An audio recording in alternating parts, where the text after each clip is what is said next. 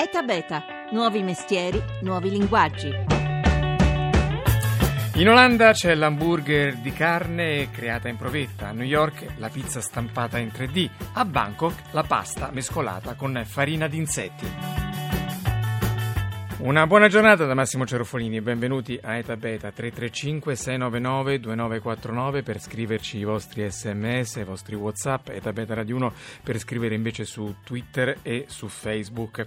È un giro del mondo sul cibo del futuro, quello fatto dagli studenti del Food Innovation Program, che è il master universitario sull'innovazione agroalimentare. E oggi ce, la racconta, la, ce lo racconta questo giro del mondo la responsabile dell'istituto che ospita giovani da tutto il mondo. In collegamento dagli studi RAI di Bologna, Sara Roversi, buongiorno e benvenuta. Buongiorno, buongiorno a tutti. Allora, lei ha fondato il Future Food Institute lì a Bologna e ora con il suo corso universitario del Food Innovation Program ha girato il mondo insieme ai suoi studenti per scoprire in che modo i tanti innovatori in giro per il mondo stanno immaginando il cibo che noi mangeremo tra qualche anno, in qualche caso anche tra qualche mese. Ma perché è così importante oggi occuparci di questi esperimenti che possono apparire, vedremo tra un attimo, bizzarri, superflui, per qualcuno magari anche un po' ripugnanti. Ma sicuramente è importantissimo affrontare questa tematica perché tutti gli operatori che sono coinvolti nella filiera agroalimentare hanno un'enorme responsabilità. Ogni volta che prendono una decisione, una loro, la loro decisione può impattare sulla salute dell'uomo e del pianeta e soprattutto domani dovremo essere sfamati tutti e saremo tanti, tanti, tanti miliardi di persone. Quindi è una tematica che ci tocca molto da vicino perché ne vale della nostra salute e della salute dell'ambiente che ci ospita. E poi il cibo, così importante nella nostra economia, sta, ehm, se noi ci occupiamo di quello che sarà nel futuro, può diventare un'occasione di lavoro per tanti giovani e un'occasione di reddito per tante aziende italiane. E come? Mm, sicuramente una delle tematiche che ci è più cara è che comunque il cibo ed il food sono eh, il primo strumento, una lingua, sono come se fossero una lingua, una lingua che tutti comprendono ed è la prima espressione culturale. Quindi ovviamente è anche il modo ottimale per entrare in contatto con culture differenti. Poi per il nostro paese il cibo conta tanto, quindi un, una, una grande occasione, però c'è un paradosso tutto italiano. Noi abbiamo nel mondo la reputazione eh, sufficiente, tutti riconoscono che la nostra tavola è la migliore e quindi potremmo guidare questa rivoluzione sulle scelte del futuro della tavola, però è proprio questa tradizione di eccellenza che finisce per renderci tutti un po' diffidenti col rischio poi però al risultato finale di venire esclusi da una gara, una competizione internazionale in cui le grandi aziende del mondo stanno già correndo in modo molto veloce, vero? Un nostro grande pregio sicuramente questa grande tradizione, questa nostra grande storia, ogni tanto però potrebbe essere anche la nostra, la nostra gabbia. Vi devo dire sinceramente che dopo aver girato tutto il mondo, e possiamo dirlo di averlo fatto tutto, eh, sono tornata molto orgogliosa però del nostro paese perché la qualità, l'approfondimento della ricerca e, e comunque l'approccio che i nostri imprenditori e il nostro apparato scientifico hanno non ha nulla che invidiare agli altri paesi. E lo dimostra anche il fatto che Food Innovation Program sia un master che è nato in un'università italiana, perché il nostro Future Food Institute, che sicuramente ha una dimensione molto internazionale, ha fatto nascere questo programma a Reggio Emilia, con l'Università di Modena e Reggio Emilia, in un territorio dove cibo e tradizione sono veramente parte del DNA. Certo. E, e, abbiamo ragazzi che vengono da tutto il mondo, quindi certo. 12 nazioni sono rappresentate. 335 699 2949 già si è accesa la nostra posta per un ascoltatore che dice primo non sprecare. Ecco, proprio un, non sprecare è uno dei temi che avete incontrato in tanti paesi del mondo con delle soluzioni tecnologiche avanzatissime tantissime, ce ne vuole dire qualcuna? Caspita, ah, poi ha toccato il tema che più mi è caro, non sprecare. La prima tappa è stata l'Olanda, dove abbiamo trovato tantissimi progetti, non solo di ricerca, ma di imprese che sono riuscite a valorizzare lo spreco alimentare. In Olanda veramente è stato il nostro primo punto d'arrivo e abbiamo trovato dai format di ristorazioni, quindi ristoranti che mh, forniscono, offrono tutti i giorni piatti eccellenti, qualità da chef stellato, solo ed esclusivamente esclusivamente utilizzando sprechi, così come vere imprese che sono nate e che producono snack, anche qui solo provenienti da food waste. Ma l'Olanda è famosa soprattutto per una cosa che forse non eh, sarà gradita da tutti, ma in qualche modo gli animalisti l'apprezzeranno molto, ossia la carne in vitro. In, nei laboratori vengono fatte fettine e bistecche senza macellare neppure un animale. Ci racconti un po' quello che avete visto? Certo, siamo andati a visitare il professor Mark Post a Maastricht nei suoi laboratori, ci ha fatto vedere il famoso hamburger multimilionario la ricerca ovviamente è ancora in atto, ma l'abbiamo visto, l'abbiamo toccato con mano. E come funziona? Ce lo spieghi un po'? Ah, beh, mm, è tutto un, un processo che, che avviene in, in, ehm, in, questo laboratorio scientifico all'interno dell'ospedale di Maastricht e vengono semplicemente riprodotte le fibre di qualsiasi tipo di carne. Quindi Una moltiplicazione delle cosa... cellule in laboratorio fino sì, a di, che diventano hamburger. È, è stato fatto con un solo tipo di carne ad oggi, ma in realtà ci ha spiegato che potrà essere fatto domani con il pollo o vogliamo riprodurre quella specifica carne di Kobe e saranno in grado di riprodurre esattamente la stessa, eh, la stessa formulazione. Ovviamente se ne parliamo nella nostra terra dove tra il ragù e la mortadella ovviamente ci fa sorridere di Parma, oggi, certo. eh, sono parte della nostra alimentazione quotidiana o comunque parte della nostra storia difficilmente qualcuno all'interno di questo contesto potrebbe essere in grado anche solo di pensare una cosa di questo genere però sicuramente se pensiamo alle sfide del futuro magari questa, questa è una strada, è una, strada una delle va, strade. una delle strade che va sicuramente esplorata Dallo dall'Olanda eh, muoviamoci in Gran Bretagna dove queste ricerche stanno avvenendo sulla stessa linea, però per parlare di un'altra tendenza che viene da questo paese a cui oggi va il nostro affetto per quello che hanno subito l'altro ieri, quello di inventare prodotti nuovi, bevande nuove a partire da quello che c'è, rimescolando, reinventando creativamente delle cose che poi magari si trovano al supermercato e così originali. Caspita, mm, ci ha veramente stupito Londra, eh, parliamo principalmente di Londra perché sicuramente eh, può essere con- considerata eh, una grande capitale del mondo e, e, c'è già tanta contaminazione culturale. Questo ovviamente dà la possibilità di creare e ricevere influenze un po' da tutte le varie culture. E infatti se andiamo nei centri commerciali, negli, nei ristoranti o anche in qualsiasi negozio di alimentari, la cosa che più ci ha stupito è che ci sono prodotti di ogni genere, di marche a noi assolutamente sconosciute, anche magari di start-up che fanno piccole tirature, piccole produzioni, che stanno inventando linee e prodotti completamente nuovi. Qualche esempio veloce? Molto lato drink e bevande, bevande non solo energetiche ma anche eh, mh, mm, eh, energizzanti, mm. fermentate. La linea dei kombucha, che è questa bevanda fermentata che è un po' esplosa, è venuta un po' alla moda dalla Silicon Valley, ma in realtà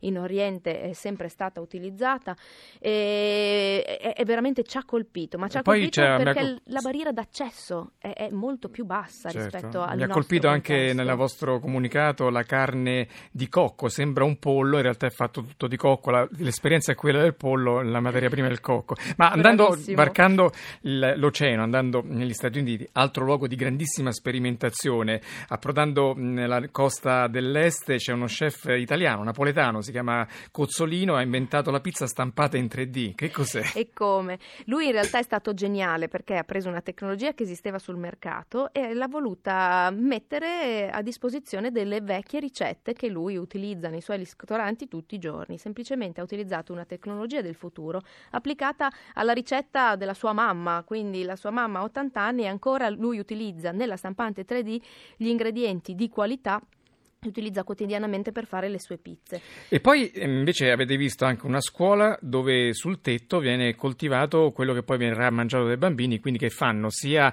esperienza d'orto sia poi mangiano cose sane. Assolutamente, e la cosa che ci ha maggiormente colpito è che questa scuola si trova nel mezzo di un food desert a, New, a Newark e la cosa interessante è che hanno avuto parecchi anni di sperimentazione, perché parliamo già di dieci anni di sperimentazione. La cosa che sono riusciti riusciti a misurare è innanzitutto quanto i bambini mangiano eh, più volentieri i vegetali e l'insalata eh, quando sono coinvolti nel processo produttivo. Quindi io pianto la mia insalata, la curo, la mangio e la mangio molto più volentieri. Hanno smesso di sprecare, di buttare via tutte le, eh, le verdure che prima erano offerte ma i bambini non mangiavano, ma soprattutto il venerdì quello che rimane può essere portato a casa, quindi i bambini non solo coltivano l'orto, ma portano anche a casa l'insalata per la famiglia. E poi da lì avete attraversato tutti gli Stati Uniti per approdare in California, dove avete incontrato, tra le altre cose, Chiara Cecchini, che è una giovane imprenditrice toscana che vive a San Francisco e che ha creato l'app Fit Up, è un'app che premia con degli sconti chi fa sport e chi mangia in modo sano. Ma sentiamo come ce la racconta lei stessa.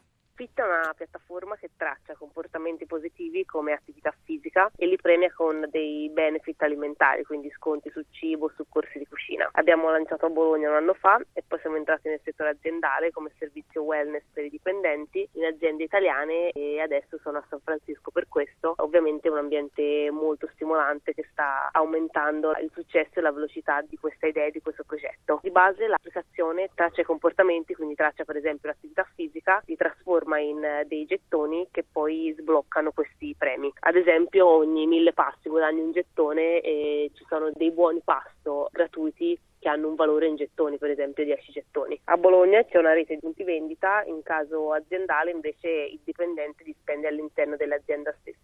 L'applicazione si può scaricare in Italia e ci sono punti vendita su Bologna che adesso stiamo estendendo ad altre città italiane.